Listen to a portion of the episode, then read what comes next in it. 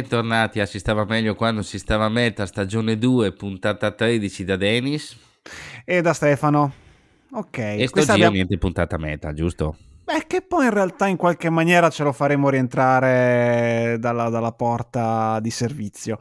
Abbiamo l'ospite, abbiamo l'ospite appunto non metallaro, ma che ci aiuterà comunque a parlare di cose che, che, che, ci piacciono, che ci interessano, che sono importanti secondo me per i riferimenti con la cultura pop che spesso ci piace. Sì, anche citare. se il nostro ospite, non, non, sveliamo il nome, è la, la, persona più inconsapevolmente metal del mondo, perché è uno che sposa cause perse proprio per partito preso. Al fantacalcio è uno che ravana nelle seconde linee del Sassuolo e della Pistoiese se ci fosse, eh, quindi eh, questo è assolutamente metal.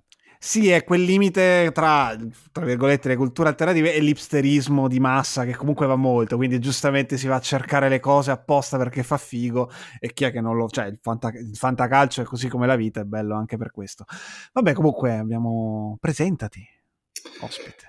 Ciao, eh, non ospiti, io sono Vincenzo Corrado, eh, intanto vi ringrazio per questa introduzione che mi sta facendo riflettere molto sulla mia vita e non in positivo. E vabbè, mi avete chiamato, credo, per parlare di alcune cose, perché faccio un mestiere per cui io non so niente di, di, di nessun argomento in realtà, e quindi faccio giornalista, no? Il giornalista è quella cosa per cui uno eh, più o meno si occupa di, di parecchie cose, ma non ne approfondisce nessuna. E sul discorso del metal ci rifletto, ci rifletto perché in effetti è bella questa cosa, cioè dell'essere metal senza ascoltare il metal, mi piace.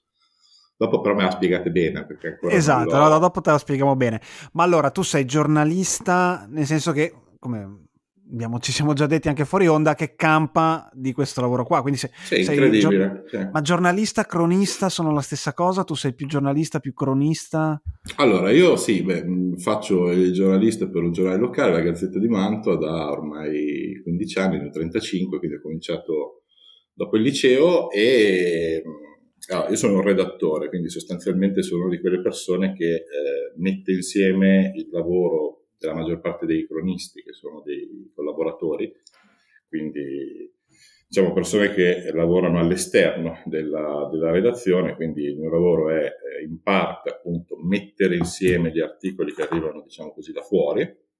E poi ovviamente faccio anch'io, cioè io ho cominciato come cronista, i primi anni li ho fatti così e oggi diciamo che faccio un po' entrambe le cose, quindi eh, da una parte seguo degli eventi direttamente, dall'altra parte coordino il, il, lavoro di redazione, quindi la scelta delle notizie, l'impaginazione, i titoli, le foto, tutte quelle cose per cui eh, ancora oggi c'è un po' l'idea no, che i giornali si facciano con so, persone che scrivono, altre che fanno i titoli, altre che fanno le didascalie, altre che mettono le foto. Come nei film così. americani. Esatto, no? questa cosa per cui no, non possiamo ancora uscire perché il titolista deve rivedere. No, i titolisti non esistono più purtroppo da...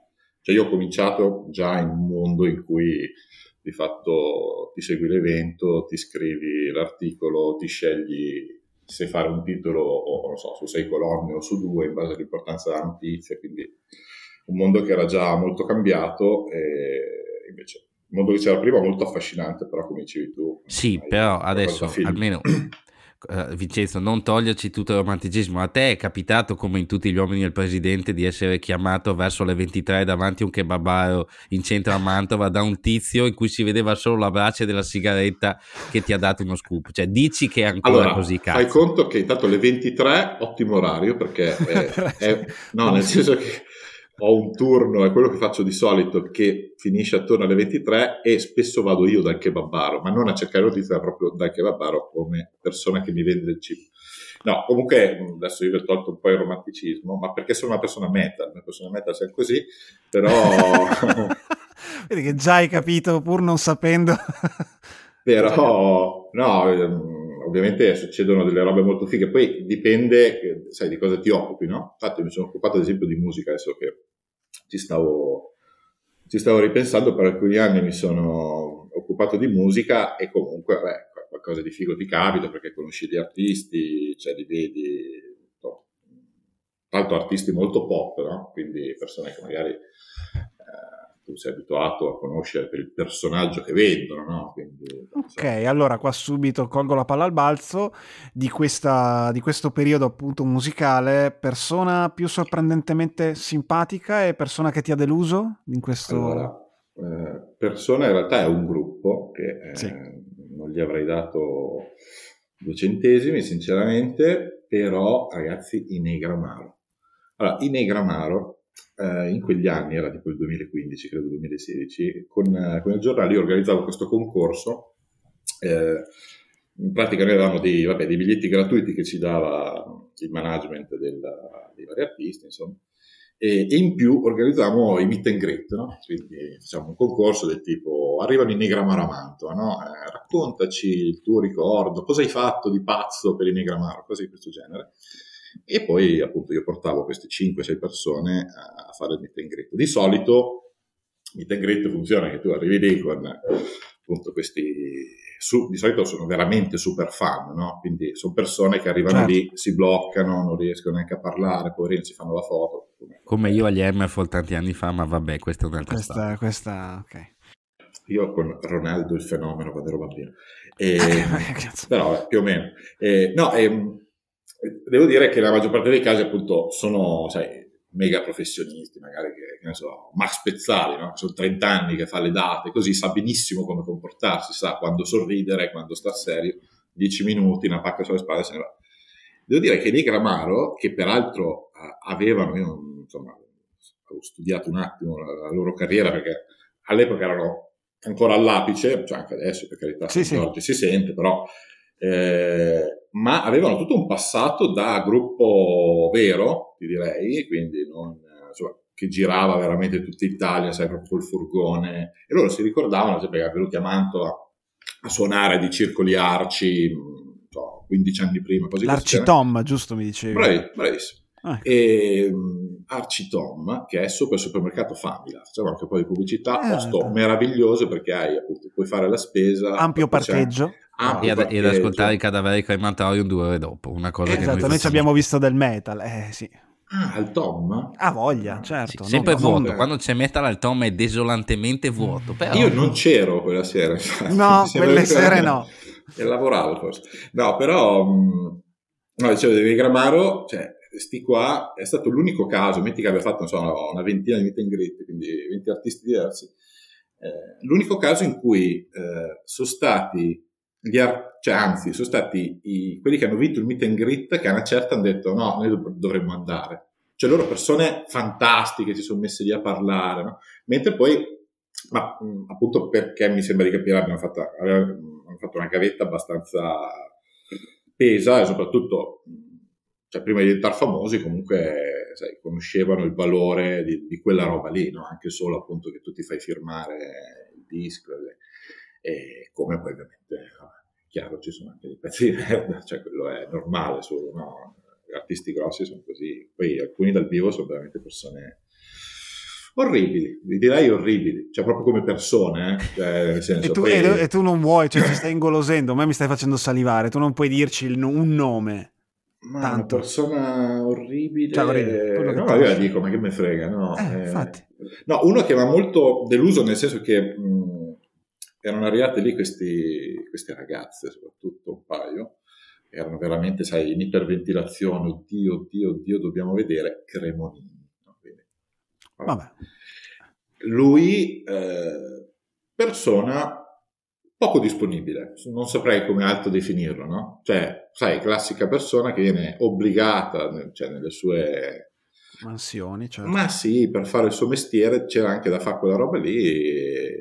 Però è molto brutto, adesso a parte gli scherzi, vedere sì. che tu hai, mm, cioè in due minuti di fatto tu puoi far contento, in quel caso, non so, sei persone, no? Ed è veramente una cosa di due minuti, cioè devi fa... ma neanche devi far finta di, devi semplicemente comportarti da, direi da persona normale e alcuni invece si sentono molto più artisti di sto che sono. Sì, sì, sì, sì. È brutto, è brutto no. perché vedi delle persone, ripeto, delle persone normali, sai, persone anche molto giovani, soprattutto io non ci riuscirei sinceramente, se tu vedi uno che sta andando, a momenti sviene perché sta guardando te, no? E non ti viene da, come dire... no? Aiutarlo Sarà che non ci è mai capitato, probabilmente, questo eh, tipo c'è ragione, di... C'è ragione, probabilmente saremo delle merde. no, la centesima volta che vediamo queste persone svenidici, mamma mia. Sì, che palle, cioè, bevete dell'acqua e zucchero, no? Se fate qualcosa, sì, sì, può essere. Um, allora, visto che tu mh, mm, ti sei occupato anche di musica, tutto questo è nato tempo fa perché tu mi hai detto, guarda, io ho scoperto una, una, una roba che secondo me voi conoscete molto bene e allora io direi che in questa puntata qua proviamo a fare una integrazione di mh, mhmm, visioni. Allora, eh, cominciamo a parlare di un tizio che si chiama Richard Benson, che è di recente morto e che per il vasto pubblico metal è un coglionazzo che non sa cantare e non sa suonare la chitarra, soprattutto la suona volutamente male, che appare in svariati video satirici. TV locali anche, sì. In locali ed è conosciuto per il suo atteggiamento alla Sgarbit uh, slash di pre slash uh, so tutto io e voi siete delle merde. Eh, ci sono filmati suoi con uh, la rete delle galline dove la gente gli tira le cose stile concerto dei Blues Brothers, uh, ha fatto qualche video improbabile, però la maggior parte dei metallari si ferma qua. A chi è sto coglione? C'è gente che ride, c'è gente che ride meno. Il massimo che tracima nel metallaro medio è che lui ha un passato nella scena prog anni 70, che è stato almeno in alcune parti della sua vita un musicista vero, ma tutto finisce in gloria. Adesso vogliamo sentire la storia di una roba che è proprio tracimata fuori dal nostro ambiente, detta da qualcuno che non ha nessun pregiudizio stereotipo metal. Prego. Allora, eh, personaggio incredibile. Cioè, Mm, vabbè, io l'ho conosciuto, cioè come tutti, credo, appunto quelli fuori un po' dal, dal vostro ambiente, se c'è così. Non so, sì, dal no, c'è ambiente. molto gatekeeping nel meta, quindi devi assolutamente sottolinearlo che tu sei un esterno e ti lasciamo esterno, dire delle sì, cose. Sì, sì, esatto. Cioè, ho visto questo ambiente da lontano, queste porte da cui si entra. No, però come tutti appunto l'ho conosciuto con dei video in cui veniva sostanzialmente deriso perché, che ne so, urlava, faceva le sue, le sue robe però devo dire che poi soprattutto è stato Lundini peraltro che di recente, credo pochi giorni prima, anzi pochi, la, la puntata aveva, uscita Esatto, aveva registrato la puntata con lui in vita, però l'ha fatto uscire, voleva farla uscire molto, più, molto successivamente. Invece, poi mm, è successo appunto che è venuto a mancare. Ha fatto questa puntata super super strana perché aveva anche questa quest'aura molto più romantica e meno, meno ironica di, del, del, dell'approccio che ha la pezza dei Londini.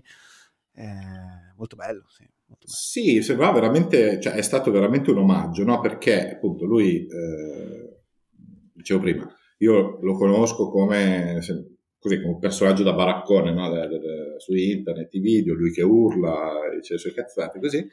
Dopodiché, però, insomma, vado a vedere da, da dove nasce. Io abbastanza in antipatia di solito questi personaggi, tu prima citavi Sgarbi, no?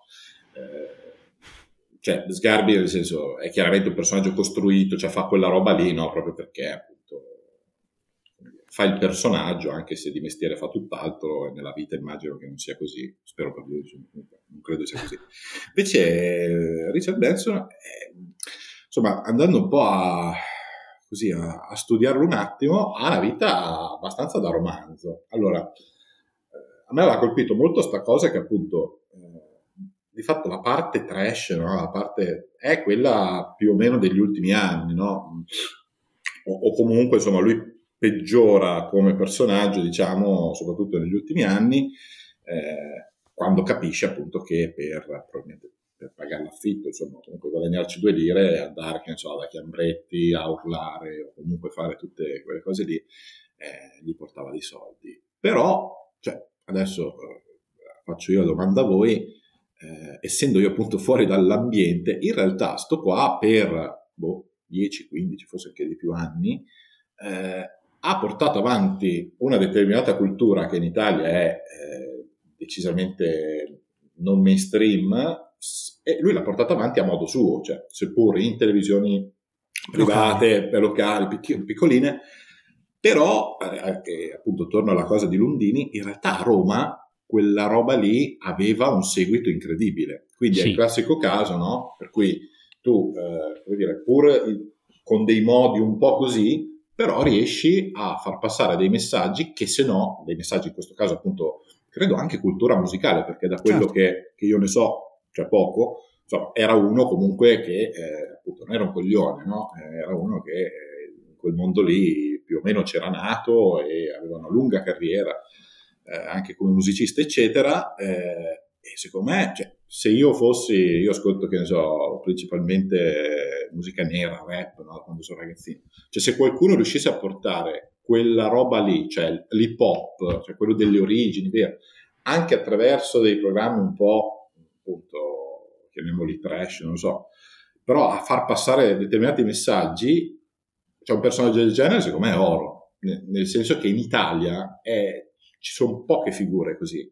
Dopo, ripeto, l'ultima parte della sua vita, della sua carriera, poveraccio, insomma, ha fatto un po' di, di schifezze dal punto di vista televisivo così, ma perché sicuramente per una questione di soldi ci ha fatto pure bene, mi viene da dire, chi se ne frega.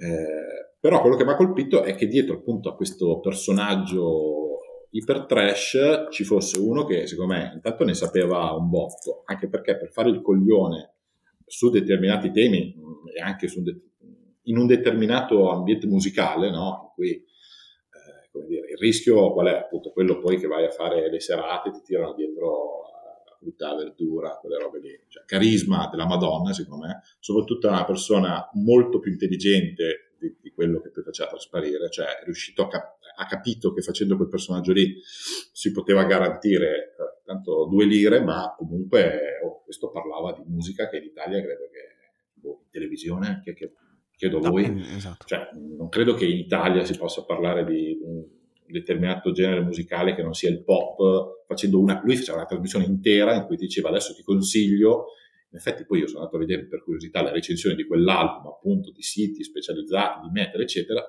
ed erano perle, cioè era una persona comunque che ne sapeva un botto. Tra l'altro lui, adesso torno da insider, lui negli anni 80, eh, lui è entrato nel giro di Renzo Arbore prima per radio, e dopo in tv ed è stato anche uno che è comparso all'epoca di mm, cos'è, quelli della notte. Negli stessi anni lui produceva compilation di gruppi metal italiani, uh, vediamo ho trovato un paio di nomi, Metallo Italia, uh, ha partecipato a realizzarla, dentro c'erano gente come Vanexa, Synthesis, Electra Dive, Steel Crown, che sono cose che al signor Vincenzo non dicono una sega, ma Sono Stefano se fosse un teu metal però. direbbero delle cose, insomma. Poi alla fine viene fuori che l'unico boomer sono io che so chi sono gli Steel Crown. Comunque, mm. e poi mh, mm, in teoria lui avrebbe fatto, questa è una cosa che ho sempre solo letto, non ho mai sentito, eh, suonava nei buon vecchio Charlie, rock progressive, ha fatto anche un disco che poi è stato ristampato un paio di volte. Non ho mai capito se è realmente bello o realmente brutto perché non l'ho mai sentito. Però bene o male lui, è vero, ha costruito un personaggio. Allora mi viene da chiederti, Vincenzo e anche Stefano, personaggi così ehm, fanno bene o fanno male ad un paese retrogrado come il nostro che non è in grado di capire un certo tipo di ironia? Mi fermo. Per dire, Elio l'abbiamo scoperto quando è andato a Sanremo, ma esistevano da una vita, gruppi come gli Schiantos, cioè chi fa ironia e un certo tipo di comicità involontaria ad un certo livello, qua in Italia non è che ha tutto sto successo, vale la pena oppure emergono solo i lati più cretini e quindi hanno un colpo di ritorno a voi? Allora, vado, vado, io perché, vabbè, a parte che la risposta penso che, visto che ne stiamo parlando, insomma, sia abbastanza ovvia, cioè che sì, fanno bene, fanno bene a tutti. E, ehm, mh, sicuramente non è eh, i messaggi che mandano, ci sono più livelli in cui puoi consumare questo tipo di contenuti. Sono termini molto brutti e molto freddi, ma alle volte sono, è questa roba qua. Quindi Richard Benson è per il pubblico mainstream uh, il coglione dei video di YouTube, ah che ridere questo con la parrucca che, di, che urla eh, di cose, che si fa tirare gli oggetti, però per tutta una sottocultura musicale, ma anche semplicemente Lundini quando ha parlato di Richard Benson, al, quando è andato al funerale, ha detto per noi comunque che facciamo una comicità particolare e che viviamo la, l'ambiente romano, Richard Benson era un'istituzione comunicativa, non era solamente una persona, un matto o un musicista che giustamente magari ti interessa relativamente poco, cioè era un riferimento culturale, anche Elio, è chiaro che a Sanremo poi è diventato mainstream, però ha eh, come dire, dato il là e ha creato cose importantissime per tutta una serie di persone che non saranno mainstream, ma che poi sono quelle che, che, che, che diciamo, su cui la cultura, il nuovo, l'underground italiano si basa e che comunque è fondamentale. Sì, anche io sono d'accordo e ti dirò di più, cioè, io l'idea che mi sono fatto è che in Italia purtroppo, essendo proprio un paese molto restio no, a, a, come ti posso dire, a, a dare visibilità a, chiamiamole nicchie, chiamiamoli fenomeni underground, così, eh, faccio un esempio sulla musica che conosco un po' meglio, no? quando io ero bambino eh, c'era Giovanotti, no? che è una persona di cui adesso sinceramente non ascolto volentieri no? quando capita in radio una canzone, e Giovanotti è stato quello che ha portato, si dice, no, in Italia il rap. Chiaramente non è vero, cioè, ci sono no. state le posse, c'è stato tutto un movimento diverso. E quindi Senti, io... Energy. Ma sì, ma figura, cioè, anzi, cioè, ha portato, cioè, teoricamente poteva già distruggerlo sul, sul, nascere quel personaggio che lo interpretava, no? Cioè, i coglioni, cioè, yo-yo, con però, però, e questo era quello che pensavo a, non so, 16 anni, no? quando ero infottato e mi facevo arrivare so, agli album di Tag Clan, l'America, quelle robe lì. E adesso però ti posso dire che, eh, appunto, essendo un paese in cui mh, si fa fatica a far passare, diciamo, l'underground, ma non solo musicale, no? qualsiasi rappresentazione, anche di chi appunto la, la, la butta in vacca, no? di, di qualcosa di underground, se tu hai una visibilità di, che ne so, Giovanotti andava in Rai, 10 milioni di persone, di quelle 10 milioni di persone ci saranno 100 che dicono mm, questo fa io io, ma cos'è sta roba? E allora mi vado, mm, vado a fare un po' di ricerca, vado a capire di cos'è sta roba qua e magari appunto facendo ricerca capiscono che lui è lì perché l'ha messo di cecchetto a interpretare un personaggio, ma magari si appassiona a quella roba. Credo sia una cosa anche eh, poi questo è già un collegamento forse a un altro argomento molto italiano, perché, ah, sì, sì. perché temo che, eh, cioè non lo so, però mi sembra che noi veramente facciamo fatica in Italia a, a, a rendere, cioè a dare spazio e, e, a rappresentare come credibile qualcosa che non sia mainstream, no? magari in altri paesi non è così, però da noi, cioè io mi prenderei anche Richard Benson, anche appunto, io lo paragono al giovanotti dell'epoca, cioè qualsiasi cosa che anche solo lontanamente ti dà la rappresentazione di qualcosa che la gente semplicemente in Italia non conosce. Adesso con internet ovviamente è tutto un po' cambiato perché tu ti vai a fare le tue ricerche, però comunque internet è un po', sta diventando un po' come la televisione, ci sono delle cose molto mainstream, altre molto di nicchia, quindi eh, non so, Fedez dice di essere un rapper, non è vero, però magari la gente seguendo Fedez appunto su milioni di persone, prima o poi c'è qualcuno che eh, si appassiona a una roba che magari se no non non passerebbe, cioè non, non arriverebbe proprio a, alla gente. No? Allora, io posso dire, facendo tipo la scena del predicatore, che c'è il tizio che si alza la carrozzella, è il miracolo, io posso dirvi che ho cominciato a capire che mi piaceva il metal tramite quel coglionazzo di yo-yo personaggio Giovanotti. Perché alla tv al pomeriggio, nelle pause tra bim bum bang o cose del genere, facevano questa televisione, che era la, questo programma che era la DJ Television, e ad un certo punto hanno mm, prodotto un disco che si chiamava DJ Rap. Questo, questo, vinile di DJ Rap dentro aveva Giovanotti, aveva i Public Enemy, ma soprattutto c'era No Sleep Till Brooklyn dei Beastie Boys, dove io sentii la chitarra di Kerry King e dissi cazzo a me piace sta roba qua. Due ore dopo, al pomeriggio, sempre in quella trasmissione lì o due giorni dopo, pubblicizzarono una compilation che si chiamava Rip It Up, che era un doppio CD prodotto dalla Five e c'erano tutti i classici della rock and roll e io capii da lì che le robe che sentivo, tipo Little Richard, robe del genere, Jerry Lee Lewis, era il tipo di musica che mi piaceva. Da lì ho capito che mi piaceva un certo tipo di rock pesante. Quindi io devo anche ringraziare Giovanotti e sei come la mia moto, eh, devo dire, cioè, bisogna dirle queste cose. Eh, ha, fatto, ha, fatto, anche cose buone. Eh, stavo quindi. per dire. Sì, eh, sì, vabbè. Era, cioè, alla fine quello che dice Vincenzo è questo. Io ho capito che non era esattamente quella roba lì, difatti il vinile l'ho buttato, però ho cominciato a andare a cercare un certo tipo di robe. Sì, buttata, sì, l'hai eh. proprio buttata a un certo punto, ma beh, questa roba in realtà fa schifo e l'hai buttato così. Lì è stato nella fase in cui mi vergognavo di come avevo iniziato, ho detto questa cosa qua non può stare nella mia discografia a fianco del secondo disco degli Overkill e quindi non posso tenerla. Adesso se tornassi indietro la terrei. Te lo terrei di brutto. Eh, okay. Pazzesco, quindi Giovanotti, persona che ha eh, aiutato tutti noi, insomma chiunque, no? sì. è partito da Giovanotti per odiare Giovanotti ma amare un sacco di altre cose. Bon, allora, intramus- profeta. intramuscolo, prima di andare avanti, sono curioso di sentire da te la tua opinione su due gruppi rap e hip hop che però stanno influenzando e hanno influenzato da dietro, brutta frase ma va bene, il metal. Uno, voglio sapere cosa pensi dei Wutan Clan. Secondo, voglio sentire cosa pensi di, mm, dei Cypress Hill, che quelli veramente ci hanno sconfinato nel metal a un certo punto con un certo tipo di estetica super nera, le collaborazioni con i gruppi metal.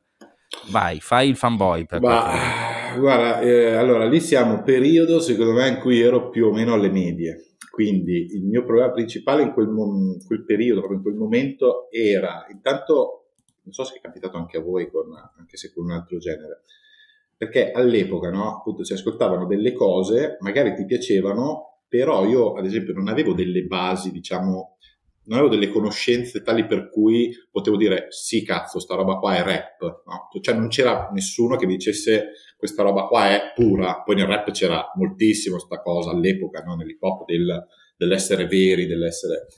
Quindi i due gruppi che, di cui parlavi tu, mm, cioè quando li ho ascoltati ho detto però è una roba strana, quindi mi piacevano, sai Priscilla moltissimo, eh, e dicevo ma chissà se davvero però, c'avevo sempre questo dubbio, no? Ma questi sono se sto facendo la cosa giusta. Esatto, esatto. Poi adesso ti direi, certo. cioè chi se ne frega, nel senso, anzi, eh, eh, tra l'altro pochi anni dopo comincia quello che secondo me per eh, voi è un grossissimo problema, insomma, proprio de- della storia della musica, cioè quel fenomeno del new metal, no?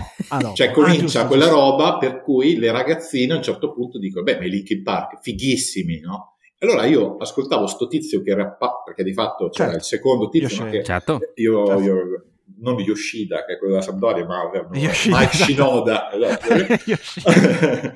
e, e dicevo, cazzo, ma questo fa rap, quindi sta roba mi deve piacere o non mi deve piacere? E poi però cioè, capivo che c'era proprio questo suono di plastica, no? cioè, fatto chiaramente per, cioè, in the end dei Linkin Park è proprio l'apoteosi di quella roba lì, no? di quello certo. che chiamavano Addio, new sì. metal, cioè di sta roba, sta roba super commerciale e io capivo, ecco lì forse avevo qualche anno in più e quindi avevo capito che era una roba veramente troppo commerciale ed è stata la prima volta che, molto di più che con uh, Cypress Hill e Utan Clan, è stata la prima volta che ho detto, ma vuoi vedere che stanno usando questa roba qua, cioè un po' come fanno con uh, le boy band, cioè sì. sta diventando una roba commerciale, cazzo, cioè e lì mi è spiaciuto. Cioè, quel Linkin Park è stato proprio l'apoteosi di quella roba, perché è stata la prima volta che ho capito che c'era anche del rap che faceva schifo, tipo. Cioè, ecco, allora mi, no? intervengo subito, perché sei andato con Linkin Park, da, già, ti, cioè, ti dico già, il new metal era in fase già bella avanzata e Linkin Park erano la punta più commerciale, diciamo, di certo. quel tipo di sonorità. E l'Inbizkit? Io ho cercato, penso per cinque anni, il New Era, il cappellino, che adesso si trovano ovunque, ma quello di Fred Dust rosso, io non riuscivo a trovarlo, aveva aperto da poco Footlooker, eh, no, loro piacevano un po'. Cioè, l'album, eh. quello dal nome mm, folle, oh, Chocolate Starfish, Chocolate Starfish and Dog Water. water. Eh, quello l'ho veramente consumato, era... Mm, ecco lì altra roba. Cioè, lì, Contaminazione esempio, che però ha funzionato, insomma. Dai, dai, sì, e soprattutto c'è cioè, questo comunque... Eh, ave, cioè Fred Durst uh, faceva le tracce come dire, con rapper e si poteva permettere di farlo con dei rapper, appunto, tra l'altro con Vuta Clan, cioè con Method Man e Redman, mi sembra che entrambi ci fossero in quel disco lì, e, e c'erano delle tracce, eh, in ogni album ne mettevano sempre due o tre, proprio rap vere, con chiaramente eh, insomma, le, sotto i chitarroni che avevano loro, eccetera, eh, però diciamo che era un livello, cioè rispetto a Linkin Park ad esempio mi sembrava che sì, certo, progetto anche quello iper studiato, secondo me, no? Cioè a un certo punto eh, già, entrano... già, me, già, probabilmente un po' meno. Sì, Linkin meno. Park nati un po' in laboratorio, cioè da quello, cioè l'idea che mi sono fatto io, no? Che almeno primo disco in major già loro escono con un suono che dici questo su MTV Spark, no? L'Inbizkit invece io ero andato a recuperare i primi due album, perché loro sì. dal terzo in poi mi sembra entrano in major,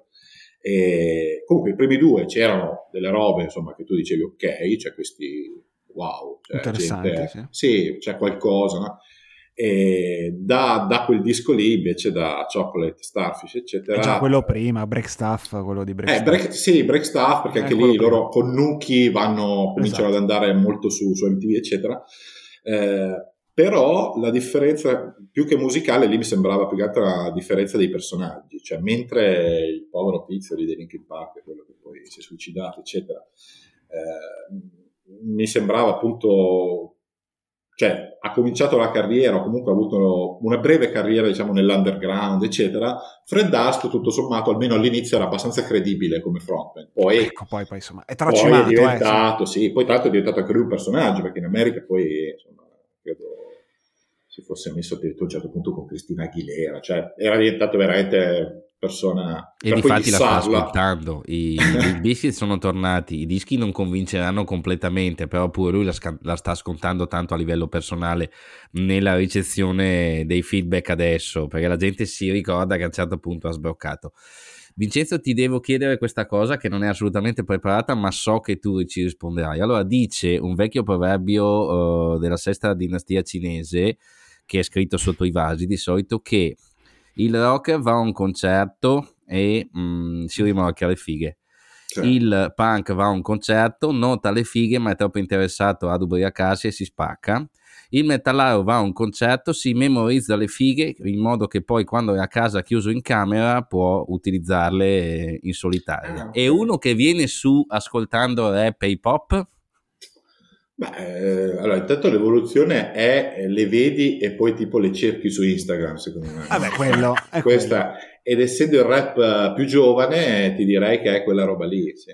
No, allora, eh, io ti dico, io non ho mai frequentato un ambiente prettamente hip hop, no? Cioè, me lo sono sempre ascoltato, poi vivendo in una città piccola, figurati. No? Quindi, cioè, ho un amico d'infanzia con cui giocavo a pallone in cortile quando ero alle elementari che adesso fa parte dell'unica, direi dell'unica realtà seria che c'è di rap che si chiama Strongville, gli facciamo un po' di pubblicità.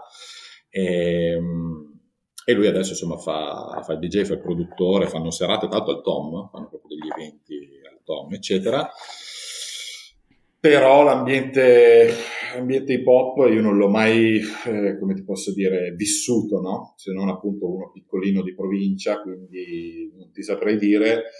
Eh, credo che negli ultimi anni però si sia molto diluito, no? Un po' come tutti, come tutti gli ambienti sia diventato, cioè da ragazzino qualcosa ho visto e qualcosa insomma mi hanno raccontato di eh, appunto questa storia dell'essere puri, dell'hip hop, della cultura hip hop che sta dietro al rap, quindi non è solo rap, quindi anche se vai ai concerti, cioè non devi essere uno stronzo che vai ai concerti solo perché quel cantante lì ha fatto il singolo bello, no?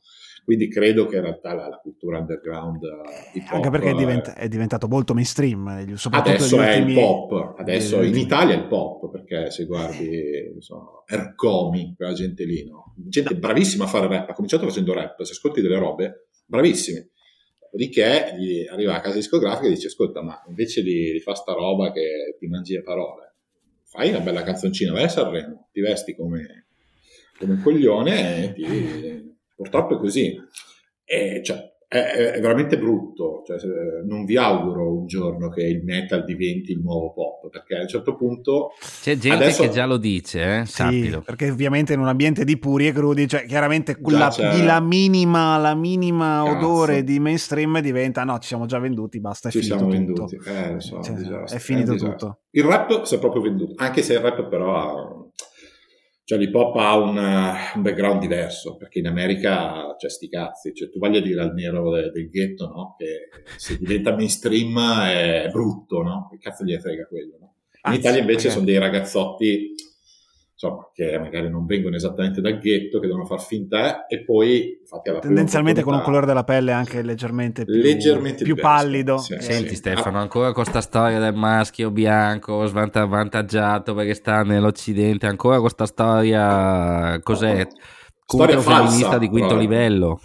Non c'entrava nulla, però cioè, dai, ma basta. Cioè, sta coscienza basta. politica di correct del podcast non se ne può più. Basta, basta. Boh, troppo, parliamo troppo... di cose. Eh... Ah, aspetta, aspetta, un'altra cosa molto, molto veloce.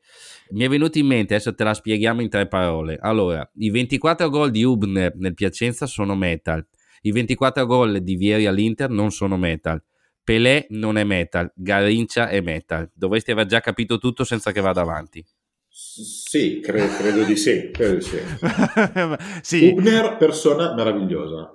È vero, è stato anche a Mantova a fine carriera. È venuto a giocare a Mantova, purtroppo anche perché non parlava, c'era una persona letteralmente muta, però cioè tutte quelle leggende che si sai tutte le leggende il mito del, che fumava la del sigaretta bomber di provincia esatto con la pancia con la panda sigaretta tutte cose vere persona cioè meravigliosa persona potrebbe essere tuo zio quello che a Natale no? Si ubriaca e poi... E che dice cose politicamente scorrette. Sì, sì, assolutamente. Proprio uno che viene da un'altra epoca, esatto. Sì, sì. ma ascolta, ma tu facevi meet and greet per i fan di Hubner? Eh, magari, no, ma è stato poco da noi purtroppo. Cioè, no, tanto lì, lì mi sa che è venuto che io ancora, forse manco lavoravo, sai, ero ancora a scuola. Eh, mi sa che sì. Però da, da tifoso bello, lo vedevi in giro, però appunto non parlava però sti cazzi, c'era Ubner Ok, ultima cosa e dopo passiamo al secondo argomento molto italiano, che anche questa non è preparata, però insomma il livello della conversazione è talmente bello che ma sì, buttiamocela dentro. Uno dei, temi che, cioè. uno dei temi che io e qua Politically Correct, Stefano Lolli eh, discutiamo nel podcast è che spesso nel metal ci sono dei contenuti talmente estremi che ad un certo punto quando cambi prospettiva nella tua vita perché semplicemente anche uh, cronologicamente c'hai una certa età, uh, i cantanti che adesso cantano di stupri e, e, malattie parassitarie che nascono nel retto a 50 anni forse non sono così credibili. Tu volendo, con, da appassionato del rap, ci avresti dei, mm, degli scheletri nell'armadio se tu li consideri tali uguali e volevo capire cosa ne pensi. Se adesso riascoltiamo in, in, in gli NWA, Compton, quella roba lì dice di quelle robe nelle canzoni che fondamentalmente è odio puro a 360 gradi. Però, eh, però, che non mancano mai di avere riferimenti con l'attualità americana, purtroppo. Cioè, nel certamente. Senso... Allora, volevo sentire... Ma guarda, cioè, anche lì dipende mm, quasi tutto, secondo me, dal, dal contesto, no?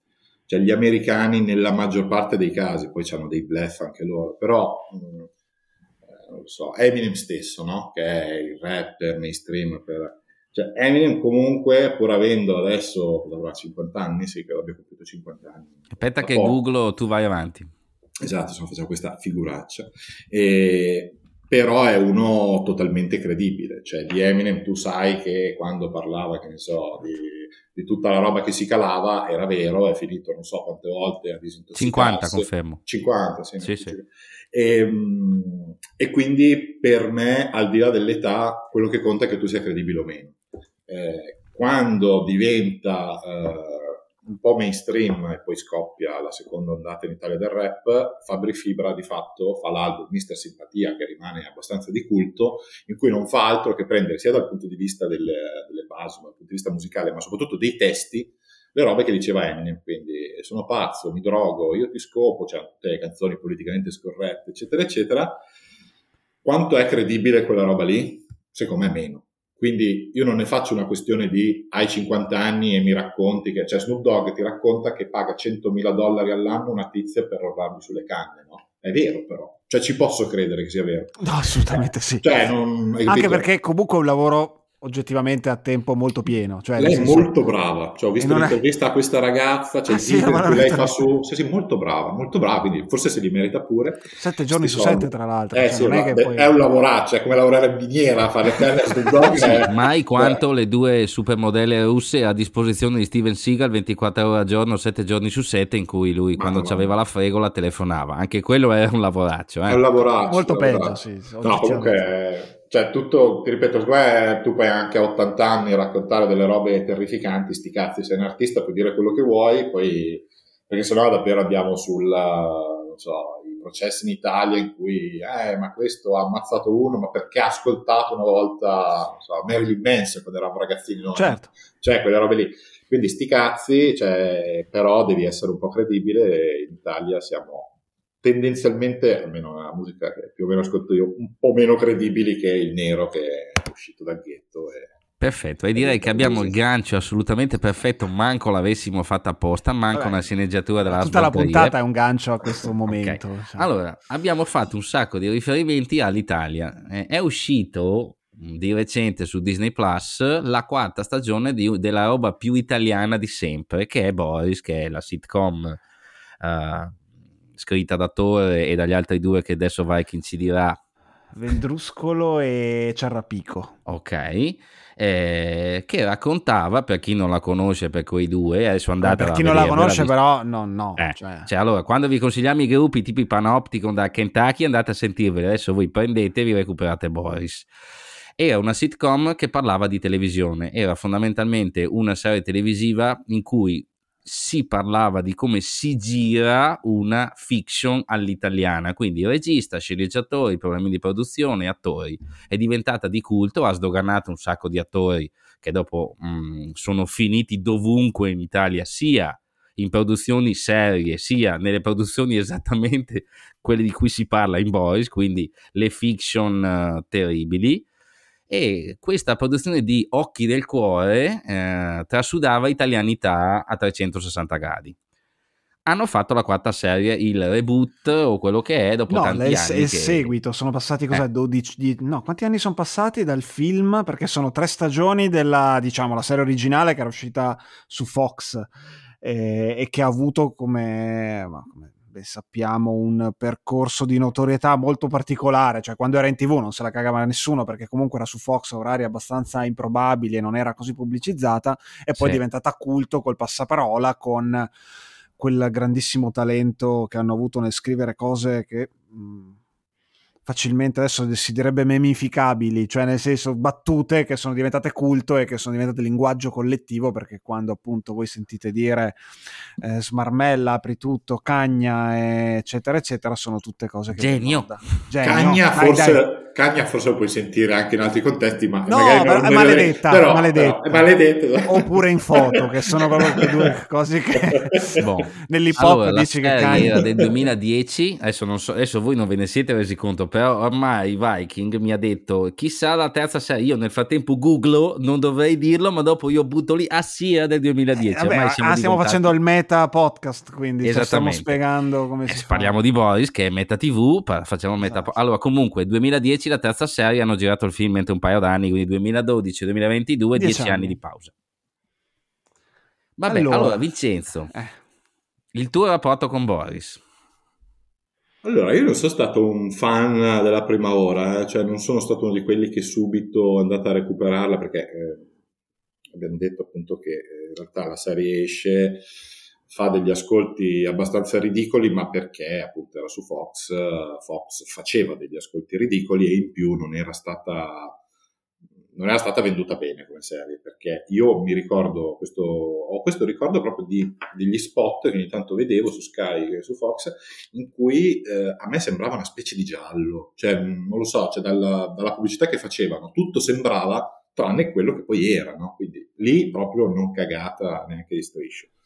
Dopo non sono stato neanche uno di quelli che eh, da subito ha capito che era una roba fighissima e è andato a scaricarsela, l'ho recuperata abbastanza tardi, però poi ovviamente c'è stata proprio una folgorazione, perché era un po' come dicevamo prima per altri ambiti, cioè questi sono riusciti a portare qualcosa anche adesso nel mainstream con la quarta stagione, che è veramente l'apice eh, dell'esposizione per Boris, sono riusciti a portare qualcosa che in Italia sostanzialmente veramente non c'è, o comunque c'è, cioè tu trovi un po' di quella roba lì magari in un prodotto, un po' di quella roba lì, cioè di, che ne so, satira. Ci sono stati gli anni in cui, non so, su Rai 3 al certo. sabato sera facevano il programmone di satira. Però pensare tutto un progetto e riuscire a farlo nel 2010, cioè nel 2010 adesso vado a memoria, ma secondo me i programmi, quelli che a noi magari piacevano, che ne so, eh, quelli della Sabina Guzzanti eh, o comunque quei varietà in cui c'era dentro anche tanta sabbia. Stavano già cioè, finendo, cioè secondo me stavano già nella fase... Eh sì, eh sì. Cioè, quindi loro in questa fase iper decadente vengono fuori con questo progetto che direi che non c'entra un cazzo con appunto i, i tempi, no? E, e probabilmente... O erano troppo, sì, e poi era troppo avanti, cioè nel senso effettivamente era esatto. troppo avanti. Era troppo avanti, eh, quindi probabilmente da una parte appunto vabbè, è stato un flop per quanto riguarda gli ascolti all'inizio, dall'altra parte però probabilmente gli sceneggiatori, i registi eccetera eh, si sentivano molto liberi perché tanto cioè, quella roba lì tu la fai e dici Beh. faccio una roba figa, dopodiché avrò, non so adesso quali erano gli ascolti dell'epoca, ma andrà malissimo, sti cazzi, cioè, ormai se ce l'hanno finanziata facciamo sta prima stagione perché questo lo raccontano loro. Uh-huh. Eh, facciamo la prima stagione e poi almeno abbiamo fatto una roba bella e poi torniamo a recitare Ehi ciao Giorgio, no? in una serie sulla RAI, così. E, e per fortuna, alt- cioè questo è un altro esempio appunto di nicchia che poi diventa, diventa una roba reale, no? perché il problema delle nicchie è che di solito tendono ad essere poco concrete quasi. No? Abbiamo Quindi, il titolo della puntata, La nicchia. La nicchia. La nicchia esatto. è reale, che diventa reale. Il è paese tutto. reale le nicchie. Esatto, Perfetto. Anche qua a metà podcast abbiamo già fatto la post quindi no, cioè, la, la, roba figa è quella, cioè di essere riusciti a portare adesso a un pubblico molto ampio, perché figurati, certo. Disney Plus, poi hanno fatto una campagna comunque di lancio abbastanza uh, imponente, sono andate, a me ha stupito quando ho visto quasi tutto il cast, insomma, almeno gli attori principali da Cattelan sulla Rai, cioè, allora ho, detto, okay, ho visto, sì, sì, anche ho visto. Ce l'abbiamo fatta, cioè, no, sono, cioè, io mi sono sentito rappresentato da quella roba lì, ho detto, cazzo, finalmente una roba che piace a me e che fino a qualche tempo fa piaceva a me solo a quelli, a poche persone. A quelli intelligenti, dai, sblocchiamo. Ma sì, siamo così noi di sinistra, eh? dico questa cosa, certe cose. eh, no, però dai, figo, cioè nel senso e quanto eri, guarda, quanto eri preoccupato per questa quarta stagione? Perché io dopo il, allora già l'idea di per sé dopo dieci anni comunque non può che preoccupare perché insomma sono passati dieci anni e nel frattempo è scomparso anche Mattia Torre che è uno dei tre sceneggiatori de- de- della serie. È uscito anche il primo trailer e il primo trailer aveva quest'aria un po' posticcia che dici, almeno di primo impatto a me mi dava quest'aria un po' posticcia, ho detto... Uh perché non che sono uno di cui non sono tra quelle persone che pensa che i ricordi possono essere rovinati da delle brutte stagioni, però con Boris il rischio c'era. Inve- in, in, so già la risposta, e invece? Allora, eh, preoccupato 100%, cioè, io ero, mm, come dire, mi sono approcciato alla cosa abbastanza convinto che nella migliore delle ipotesi sarebbe stata una buona operazione nostalgia, non so come dire. Sì eh, io però, eh, siccome probabilmente perché non c'è un cazzo da fare, però spesso prima di eh, guardarmi le serie adesso mi vado a vedere, non so se avete presente YouTube, ad esempio nel caso di Boris si riempie nei giorni precedenti di video in cui loro presentano la cosa, no? Quindi fanno Ma loro gli, il cast, gli diciamo, attori, il cast, esatto. E, e, si riempie nel senso che ci sono tutti questi siti, micrositi, canali YouTube che fanno le interviste alla presentazione, in quel caso delle prime due puntate, perché erano presentate a Roma. Sì, cioè. E quindi io adesso credo di riuscire, cioè nella mia testa mi faccio un'idea delle cose dopo essermi visto, non so, quattro ore di loro che ripetono, poracci, tra l'altro più o meno sempre le stesse cose, perché le domande, per quanto originali, possono essere appunto di questi siti specializzati di cinema, eccetera. E mh, mm, mi sono visto tutta quella roba lì e a un certo punto ho detto, mm, cioè, eh, Good vibes. Spiego sì, ma sai perché? Allora, film di merda, cioè so, esce il film, quello natalizio, io comunque mi, io non mi guardo il film, ma mi guardo comunque quelle robe lì, perché adoro vedere questi video in cui gli attori si vede chiaramente che non... Cioè, pur essendo magari attori bravi, a Batantuono, ti faccio un esempio, che ha fatto credo 700 film nella sua carriera, ogni volta poverino deve dire a queste presentazioni, in queste interviste, beh, questo, questo, ci siamo trovati benissimo sul set, è una famiglia, siamo diventati veramente una famiglia, regista, un genio, sceneggiatori, dei grandi, eccetera, eccetera. E, e poi non ci crede neanche lui e il film di solito fa cagare. No? E invece nel caso di Boris è stata lì che mi si accendeva la e ho detto, cazzo, ma questi sembrano... Cioè, Veramente contenti di essere... Sì, sì, esatto, esatto, incredibile. E quindi poi da lì, vabbè, poi ho, dalla prima puntata in realtà... Eh, insomma, tutti i dubbi sono stati fugati, come diciamo noi, parliamo okay, bene. Allora, scoperchiamo un attimo, io non l'ho ancora visto, ok? Non ce l'ho fatta. Mm, voi due l'avete visto, adesso tocca a me. È ancora divertente a livello di base, cioè a livello Simpson quando è guardato da un bambino di 15 anni, si ride ancora per le, per le stanzate o no? Sì, è, è forse il più grande merito di questa quarta stagione è che è molto divertente. E, mm, e ha anche lì eh, talenti che avevano appunto con la prima stagione, appunto con queste frasi che poi sono diventate assolutamente memorabili, ha quei 4-5 momenti, ha quelle, la mia preferita, Duccio Don't Shoot, che secondo me è una delle, delle gag, delle singole gag con due parole molto divertenti, o un 2-3 Stanis che poi ho scoperto che è una cosa completamente improvvisata da lui perché ehm, apro una parentesi che ho fatto anche i compiti a casa. Pietro Sermonti che non sapevo essere nipote de, di una signora Agnelli cioè lui viene da una ottima famiglia e che voleva fare il calciatore nella Juventus lui molto juventino ma poi si è infortunato e quindi ha fatto l'attore. E in Boris, quando interpreta Stanis La Rochelle, l'attore protagonista nelle, diciamo, delle prime tre stagioni, qua nella veste di attore e produttore, della serie La vita di Gesù, ecco ti ho spoilerato Dennis che non l'hai visto, ma insomma il tema è che girano di questa quarta stagione, girano la fiction La vita di Gesù e um, lui entra nel personaggio Stanis per tutto il tempo, tipo uh, che ne so, Jim Carrey, Man on the Moon, cioè quella cosa che diventa anche leggermente fastidioso, però sostanzialmente eh, dicono che li fa molto ridere proprio tutto il tempo e quindi le difficoltà di girare con lui è perché semplicemente si inventa queste cose tipo un 2-3 Stanis in cui fa bloccare le, le comparse e ci gioca uh, okay. durante le cose. Quindi molto... Seconda domanda. Beh, no, magari veda, sei d'accordo che fa ridere Vincenzo? Sì. Fa ridere, fa ridere. No, eh, sì, fa ridere. La roba figa, appunto, come dicevi tu, è cioè secondo me è un po' più matura per alcune cose di, eh, delle prime tre stagioni del film, però la roba incredibile è che riesce a rimanere appunto fresca, divertente come le altre. E non era cioè, quella era la roba secondo me proprio più difficile. Sì. Boh, seconda domanda. Boris, fine anni 2000, 2007, 2008, 2009, 2010 e ehm, rappresentava un'Italia chiaramente che non riusciva a liberarsi dal berlusconismo, che voleva fare delle cose diverse, il passaggio da Occhi del Cuore a Medical Dimension, eh, ma poi rimaneva impantanata in meccanismi che andavano al di là anche del berlusconismo, ma semplicemente di come è fatta l'italianità. La rivolta dei cameraman che rompono la macchina da presa tecnologica che gli ruba il lavoro, Ehm, la, la, l'assistente di regia, quella che era... Mh, mm, era protetta da, Itala, da qualcuno, Itala. Da Itala, che era protetta da qualcuno e quindi Politica, lei certo. stava lì. Insomma, queste cose qua alla fine Boris uh, le, le, spiegava molto bene. Adesso siamo nel 2022 non ci siamo ancora liberati dal berlusconismo, purtroppo questa è una cosa che è un dato di fatto, però eh, di quella mentalità lì, a giornata che... di 12 anni, c'è ancora? È, c'è fin troppo in modo che il prodotto diventa vecchio già sentito? Ditemi voi.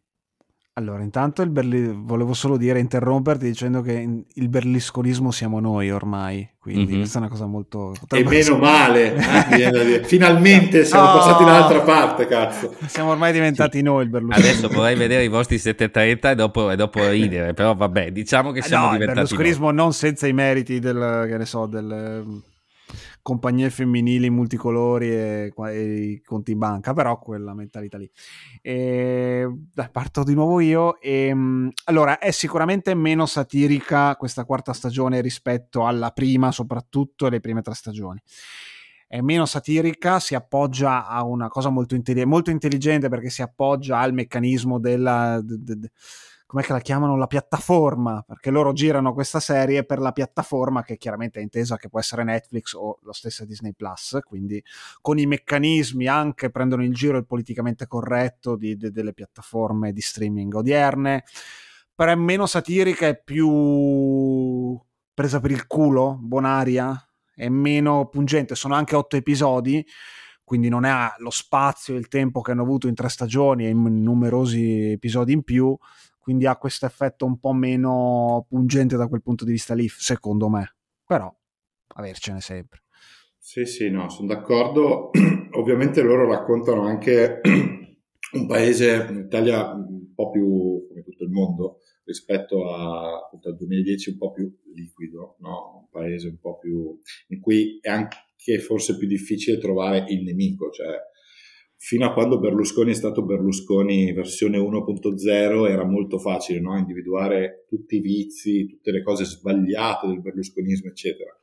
Questa serie qua, secondo me, su alcuni aspetti è meno pungente, ma perché in effetti, boh, cioè, mh, tu puoi andare a colpire cosa in questo momento? Beh, e, volendo la moneta elettronica mi sembra abbastanza... ah, hai dato già contante. i POS. Eh, no, però secondo me ci sta il fatto che appunto sia tutto un po' più rarefatto, no? Cioè anche la satira in questo caso è più rarefatta perché, ad esempio, la uh, televisione, la, la, RAI più o meno, no? che loro prendevano in giro nelle prime, la, la, rete, no? come la chiamavano loro, eh, nelle prime stagioni, eh, è, è, qualcosa di, che fisicamente esiste, eh, ok. La piattaforma, in effetti, io immagino che per una vera troupe che si mette a girare, tu oggi hai contatti con Netflix, ma giri a Roma, quindi hai dei contatti che sono appunto più rarefatti, più... di conseguenza un po' in realtà poi tutte le, nostre cose umane, vi direi che negli ultimi dieci anni perlomeno sono tutte più rarefatte, pensate al disastro no, che è successo poi con, con, anche il Covid, il fatto che uno si vede per, per un anno, che ne so, solo in videochiamata, solo in, insomma, vabbè, adesso senza stare qua a fare dei pipponi, però secondo me loro sono riusciti a restituire anche un po' la difficoltà che abbiamo adesso di, eh, cioè con chi ce la dobbiamo prendere.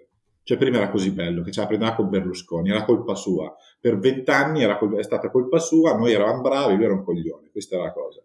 Adesso, boh, cioè, i centri di potere, in qualche modo, cioè se uno ha una vita un po' così, fa, fa anche fatica a individuare con chi prendersela, no? E quindi loro quella roba lì l'hanno rappresentata, poi ci sono comunque dei picchi di, eh, appunto, satirici, anche delle robe che fanno oggettivamente molto ridere, però è tutto un po' più rarefatto. Mi piace questo termine, ho imparato da poco, lo uso moltissimo.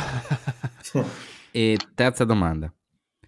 Questa è più personale mia, però magari io ho sempre adorato Boys e l'ho visto e rivisto più volte, l'ho consigliato un sacco di colleghi che adesso sicuramente mi stanno ascoltando perché ho detto guardate che non facciamo la puntata sugli Iron Maiden, ascoltate c'è una deriva dei personaggi dal punto di vista della scrittura che rende Boris verso la fine molto più triste e introspettivo dell'inizio. Stannis diventa veramente stronzo.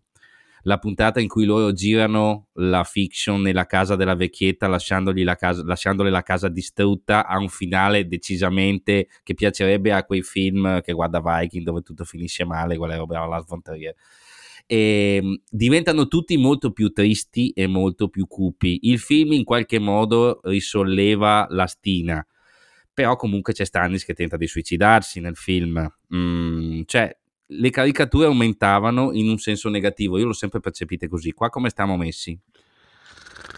Allora, eh, bella domanda tra l'altro, bravo Dennis che... Dovrebbe eh, fare un podcast. Dovrebbe proprio fare un podcast in cui fa le domande bravo. agli ospiti, bravo. E, allora no, allora, le carica... allora, ah, c'è un problema mh, che molti hanno percepito che è appunto dovuto anche al format di otto puntate in cui c'è comunque un po' la sensazione, molta sensazione di grande riunione collettiva e quindi ci sono tutti in otto puntate lo spazio per i personaggi, soprattutto per alcuni, penso a quello di Caterina Guzzanti, penso a molti che fanno veramente delle comparsate di due battute, penso a Glauco, uno dei personaggi più clamorosi della serie, sì. il, che fa, arriva, fa due battute ma meravigliose se ne va sostanzialmente, ma perché lo spazio a disposizione è quello. Quindi da quel punto di vista lì il percorso dei personaggi di molti personaggi non è così ben delineato. Comunque l'area che si respira è un po' meno decadente rispetto al finale della terza stagione e al film che un po' la risolleva un po' meno decadente anche lo stesso mh, mm, lo stesso René Ferretti è un personaggio eh, leggermente meno tragicomico di, di, di, come l'abbiamo imparato a conoscere insomma e, ehm, sì questo più o meno sì, sì, è così. Eh, direi anche che alla fine eh, personaggi sono un po' più nel mood, nell'umore che anche qua non voglio fare il filosofo, però che abbiamo un po' tutti, ragazzi, perché cioè, mh, mm, appunto, 2010 comunque eh, anche il nostro umore medio, cioè la crisi era appena cominciata, no? Quindi 2007-2008 che la crisi economica sì. Boris aveva la potenza di parlare nel mondo del lavoro schifoso e terrificante eh, esatto. come Boris non c'è nessuna serie al mondo che lo stagista. È lo stagista esatto che eh, adesso sai nel 2022 boh, cioè mediamente le, le, persone che noi incontriamo con cui parliamo cioè qual è il nostro livello medio di umore rispetto a quegli anni lì? Secondo me è più basso. Cioè il fatto che anche i personaggi siano un po' più non dico malinconici, perché la malinconia c'è, c'è in, tutta, in, tutte le otto puntate, perché un po' tutte le puntate sono anche un omaggio no, a Mattia Torre, appunto uno dei tre sceneggiatori che Ecco sì, quello poi volevamo fare magari un discorso a parte, perché effettivamente eh, è il... Sì, il, tocco più bello, il tocco più bello che chiude e apre la, la serie. Eh sì.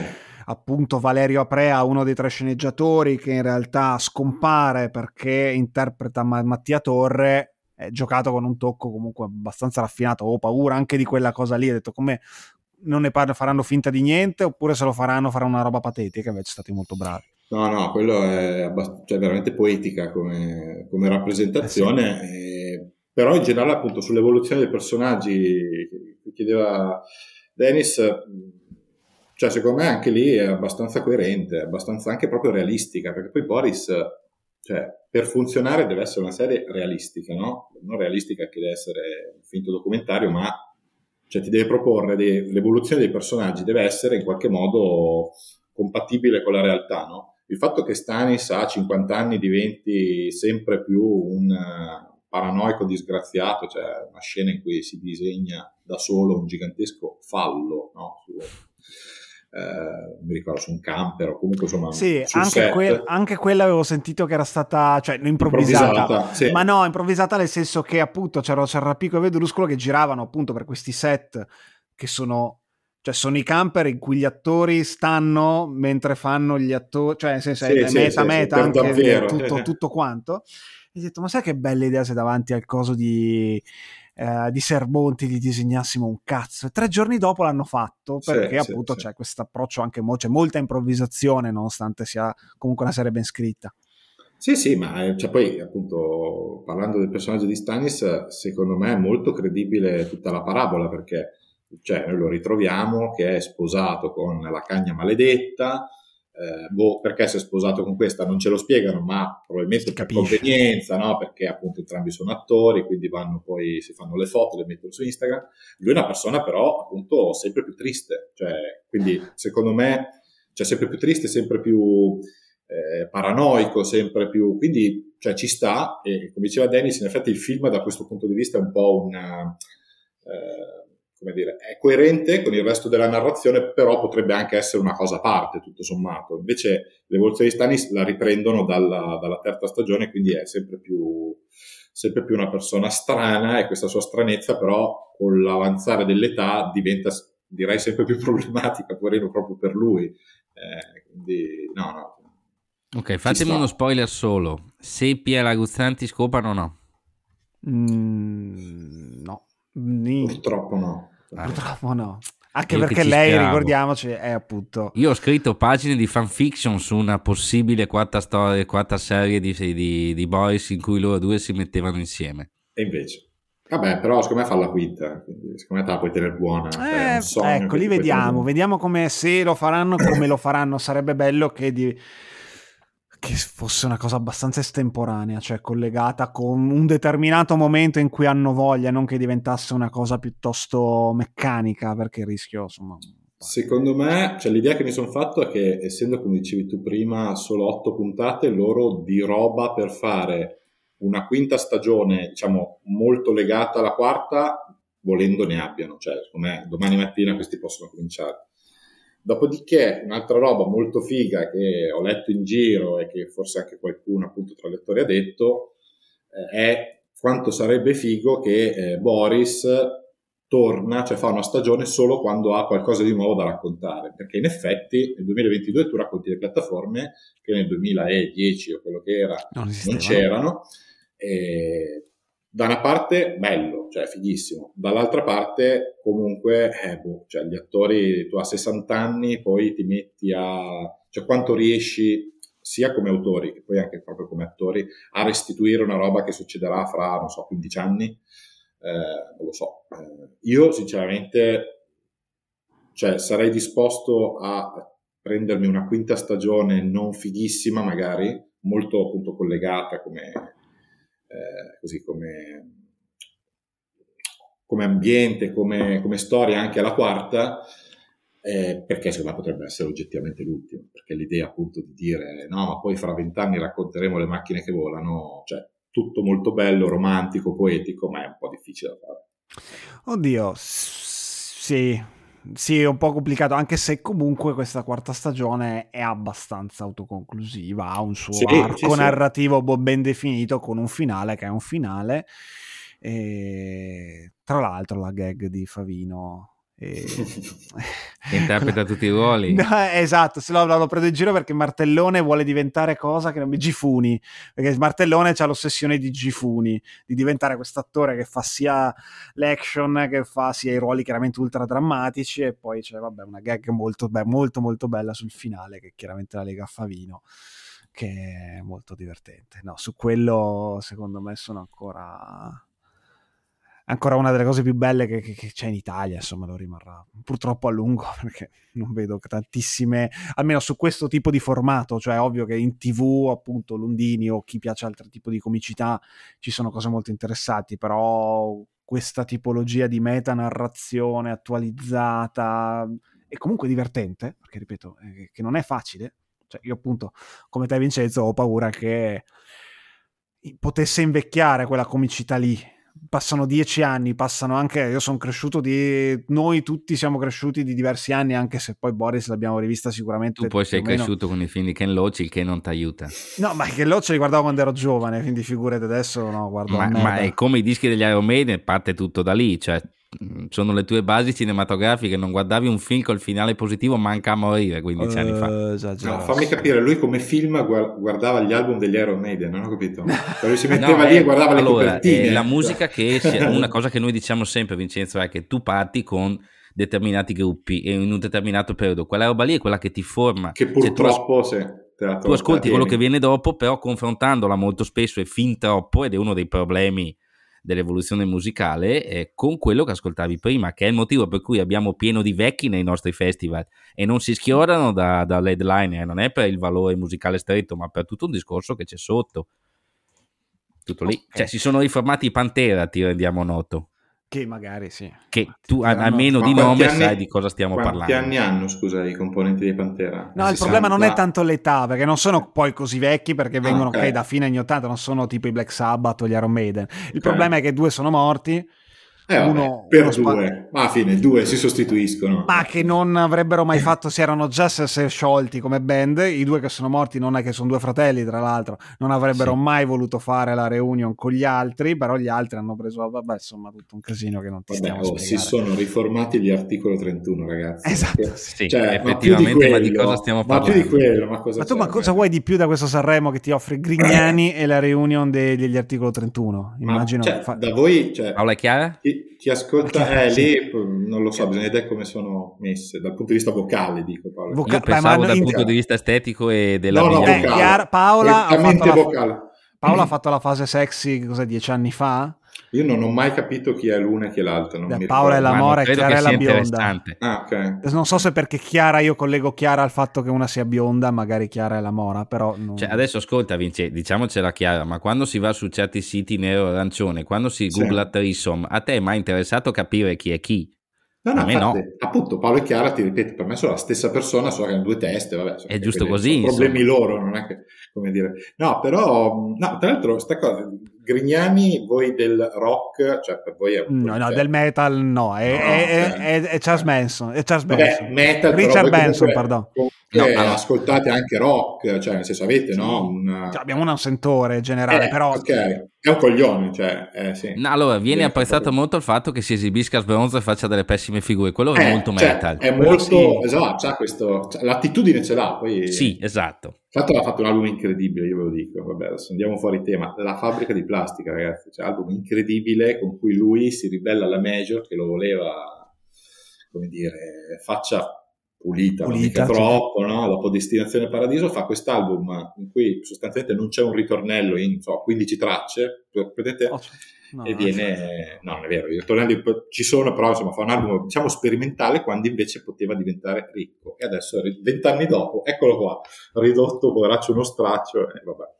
Però poveraccio bisognerebbe Come l'album Oh. metal di Masini, che quasi nessuno conosce, ma Masini nei- negli anni in però, cui non si poteva sì. nemmeno nominare, ha fatto un album con decisamente tante chitarre e c'è pure la cover dei Metallica lì dentro, se non mi ricordo Eh, mai. Nothing Else Matters, la versione Quindi- che non mi ricordo. Quindi possiamo dire, chiudendo la questione, mh, adesso tu hai un'idea di cosa è metal, di cosa è no, l'hai imparato in diretta, io Stefano adesso sì, sì. Possiamo dire del perché vale la pena parlare di Boris perché è metal? Secondo me perché Boris rappresenta personaggi che vanno mh, incontro alla loro sconfitta e ai loro limiti tentando comunque di non fermarsi, di non... eh, cioè, è un po' una saga degli sconfitti. C'è la frase, quella nuova Biascica e Duccio che gli dice tieniti cara la tua infelicità. Ah, Eh, ah, quella cioè, roba lì sai, cioè non hai, metal vista, non hai vista che Quella dice, roba lì "Tieni è cara la tua metal." infeli- perché la tua infelicità con l'infelicità no, se sei felice invecchi molto prima quindi Eh. tieniti la tua infelicità che vivrai a lungo Ma quanto metal è una frase così? Ma eh, oddio che poi ecco perché noi gli attribuiamo noi nello specifico ma che poi in parte è vero gli attribuiamo sempre comunque questa, questa narrativa degli sconfitti perché i metallari in parte lo sono e così come tutto l'underground come tutte le controculture quindi sì penso che è una cosa che Vincenzo anche abbia più o meno presente. Allora, io vi dico questa cosa perché sono un, un intellettuale sostanzialmente. Eh, a me, eh, cioè, mi è capitato di scrivere una roba insomma per- su Boris e la prima roba che mi è venuta in mente, oltre a chiaramente le serie, quelle americane, che noi abbiamo sempre invidiato gli americani dai Simpson in giù, a me la roba che è venuta in mente era proprio Giovanni Verga. Cioè quella storia lì dei vinti, no? Mhm. cioè di questi personaggi e in effetti, ma in realtà Homer Simpson è quella roba lì. Cioè Simpson è no, l'operaio della centrale nucleare di una città mega inquinata. René. Ferretti E René Ferretti è quella roba lì. Cioè, quindi alla fine le robe fighe, e Verdi era fighissimo, quando prima dicevi no, i primi dischi che uno ascolta, poi tu fai sempre il ti confronto. formano La stessa roba è la- le prime robe che ho letto. Cioè, io mi ricordo aver letto da ragazzino sta roba di Verdi e ho detto, cazzo, ma questo era proprio uno figo, perché poi eh, chiaramente lo declini in mille altre sfumature, ma quello è, tu stai- è stato uno dei più bravi, dei primi direi, a raccontare i disgraziati. Quindi poi, e, e oggi ho capito che essere disgraziati è metal, quindi Sì. anch'io sono metal. ed è fico no È quello no. fico, no. No, quello Un no, po' meno, quello no, meno, ma un po' po' meno. molto meno.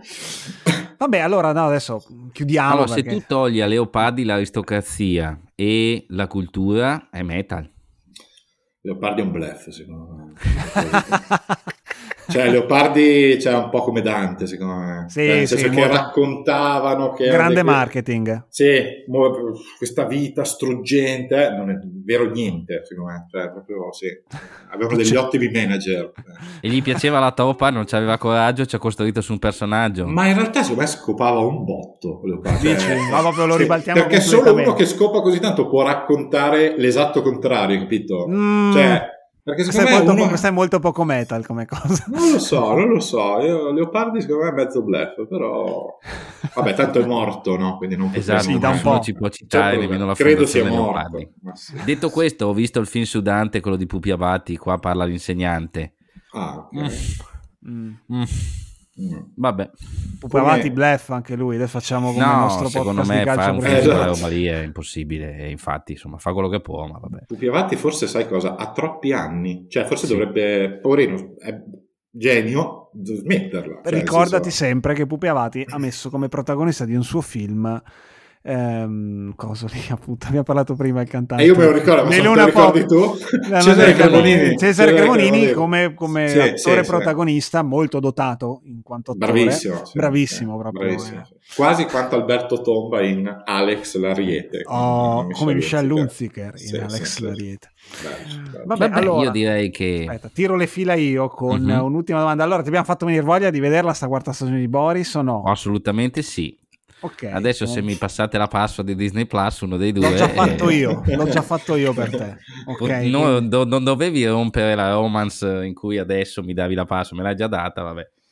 La che poi volevo anche farmi un 30 giorni per vedere quei 28-29 serial su Star Wars che mi sono distratto un paio d'anni ho da ah, recuperare ah, l'enciclopedia britannica hai filtri su, su, Facebook, quindi non vedi la gente che parla. Sì, no, vedo, il problema è che non... Eh, cioè, Frequenti cioè, troppi metallari, te lo dico. E I metallari... Però adesso chiudendo io, tu stai parlando con uno che quando stava in Erasmus, gli altri andavano a donne, io andavo nell'internet caffè e alle 11 di sera andavo a vedermi le pagine dell'enciclopedia di Star Wars per impararmi i nomi dei pianeti e dei mezzi meccanici degli alieni. Cioè, io eh, non posso non essere a pari. È un miracolo che ti sia ancora qui vivo a raccontarla. Esattamente. Cosa. Ed era pieno di cingalesi che giocavano a Counter-Strike all'epoca.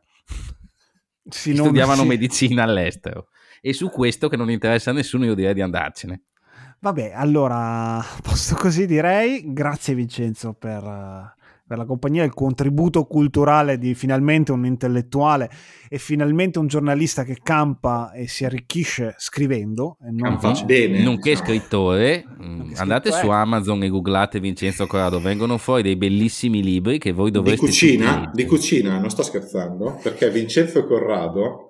Ah no, c'è un omonimo. Chiude. Cazzo, omonimo, questo era il, il cuoco filosofo, cioè era un napoletano degli anni, boh, non ricordo, però eh, filosofo e cuoco, quindi io sono destinato a essere uno scrittore fallito perché quest'uomo ha venduto credo milioni di... tanto è morto appunto, non so neanche di che secolo ma sia. no, ma parliamo del 1736. 17... Eh, addirittura. È sì, nato, sì, poi sì. È, morto, ha morto a 100 anni, nel 1836, boh. che vita incredibile cuoco e filosofo. È una persona che mi sta rubando i soldi, possiamo dire. Ma non cioè, conveniva a questo punto che tu ti scri- inventassi un nome d'arte? Eh, che c- vai a sapere che c'era un cuoco filosofo con un nome, cioè con un cognome che è un nome come il mio, che cazzo, cioè, è troppo difficile. Mm, effettivamente sì. Va bene. No, a parte gli scherzi, grazie ragazzi, è stato... È stato allora, ti diamo diciamo un compito noi... a casa. Dimmi. Entro i prossimi 12 mesi, tu trovaci un altro personaggio che esca ed entri dal mondo metal e finisca nella parte E, e a cui ti appassioni e vieni qua a raccontarcelo. Ma guarda, io sì, lo farò. no, no. Eh, Sembrava no, ma io... Guarda. No, no, Stavo pensando a chi potrebbe essere. Beh, no, no, c'è, c'è, c'è, c'è tempo. 12 mesi sono molti, sì, Anche perché non è che esca tantissimo, con tutto il gatekeeping che c'è nel metal la, la vedo due. Non so di cosa tu stia parlando, usi dei termini apposta per tirarmi fuori dal vostro circo, però va bene. Dal nostro inner circle, ecco, sì, non sì, siete, siete, così voi del metal. Esattamente, noi del metal siamo così. Vabbè, allora direi che noi del metal vi salutiamo, eh, grazie. E grazie Vincenzo. Buon fantacalcio a tutti. Ecco, amen.